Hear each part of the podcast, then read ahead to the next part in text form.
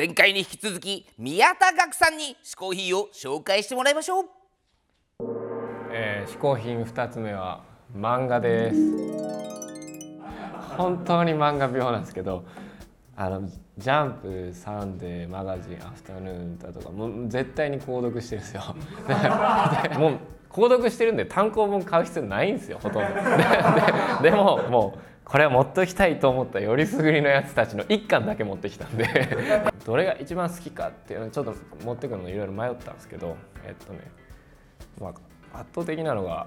えっと、ヒストリエっていうこれあの寄生獣っていうちょっと SF の漫画を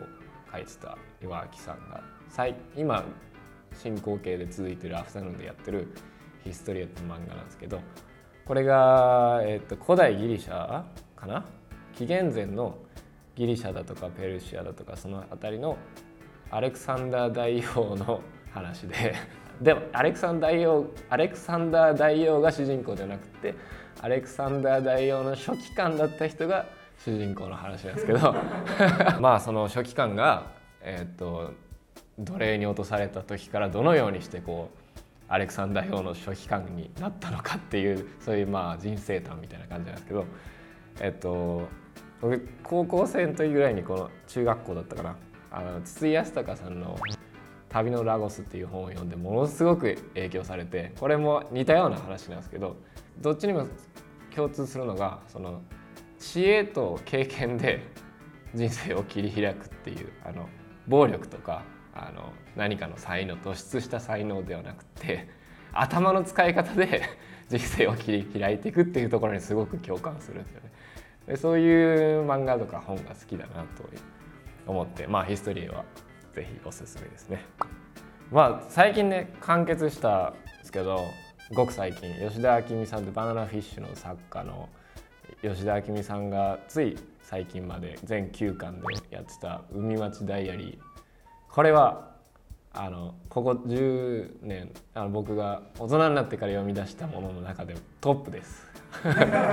圧倒的に完成度が高いですね。話自体は別に普通の家族の話なんですけど4人姉妹で親がいなくて4人姉妹でちょっと特殊な4人姉妹の話なんですけど僕も4人兄弟で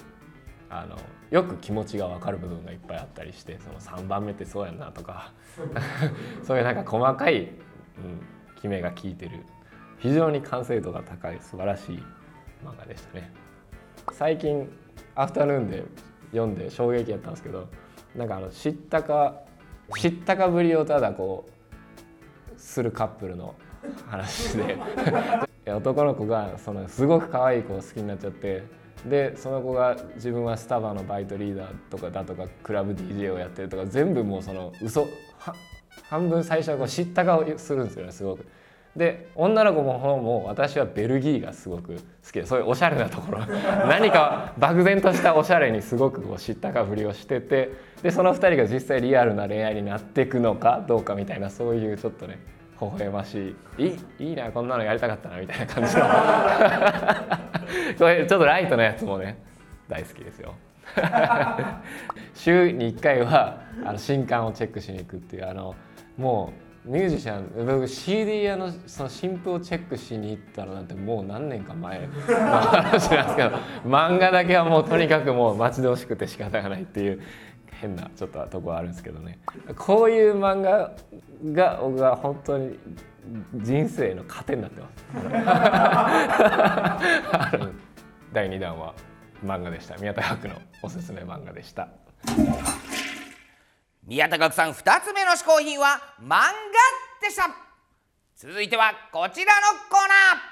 はい新小宮山雑貨店のコーナーです。さあ本日の紹介する雑貨本はこちらです。はいというわけでね Kindle 来ましたから本日は本を紹介したいと思うんですけども、うん、あのメンタリストの大悟君って知ってでしょ、うん、あの僕らテレビとかでねちょっと見てる感じだったんだけど、実はものすごい本を出してるんですよ。おおそうなんですか、うん、すっごい本を出してて、その中の一冊「男女の戦略」男女の男にはデータを女にはイメージを売れこちらの本をちょっと紹介します。さあというわけで大悟くんの方です、はい。この間ちょっと実は僕ちょっとお会いしたんですけども、やっぱすごいこうもうまあ知識がすごいんですね、メンタリストということで。メンタリスト。でこちらの本はその中でもその人って男女によってこう男の女のがあると。でそこを知ることでまあビジネスの戦略でね。ああなるほどね。あこの人がこう男のの人だったらこういう接し方した女のなら逆にこういう形で物を売った方が売れるよみたいなビジネス書なんですけどまずあなたが男性脳か女性脳かを判断する世界一シンプルなやり方があるんです。おおそうなんですか。これもう今皆さんもできますからうん。やってみてください。いいね。目の前に右手を出してください。うん。皆さん出しましたか、えーあなた次のどちらでしょう？A 薬指の方が人差し指より長い。B 人差し指の方が薬指より長い。指の長さですよ。さあまあ大体比べてみてどうでしょうか。まああれほぼ同じ場合は BD です。ほぼ一緒だ。要は薬指の方が長いっていう人は A さあ鹿どっちだと？同じです。あ同じ。だ B です。B の場合。はい。あれ？そうすると女性脳だって。いやーそれはもう女性の気持ちはよくわかりますよ。女性脳ですか？うん。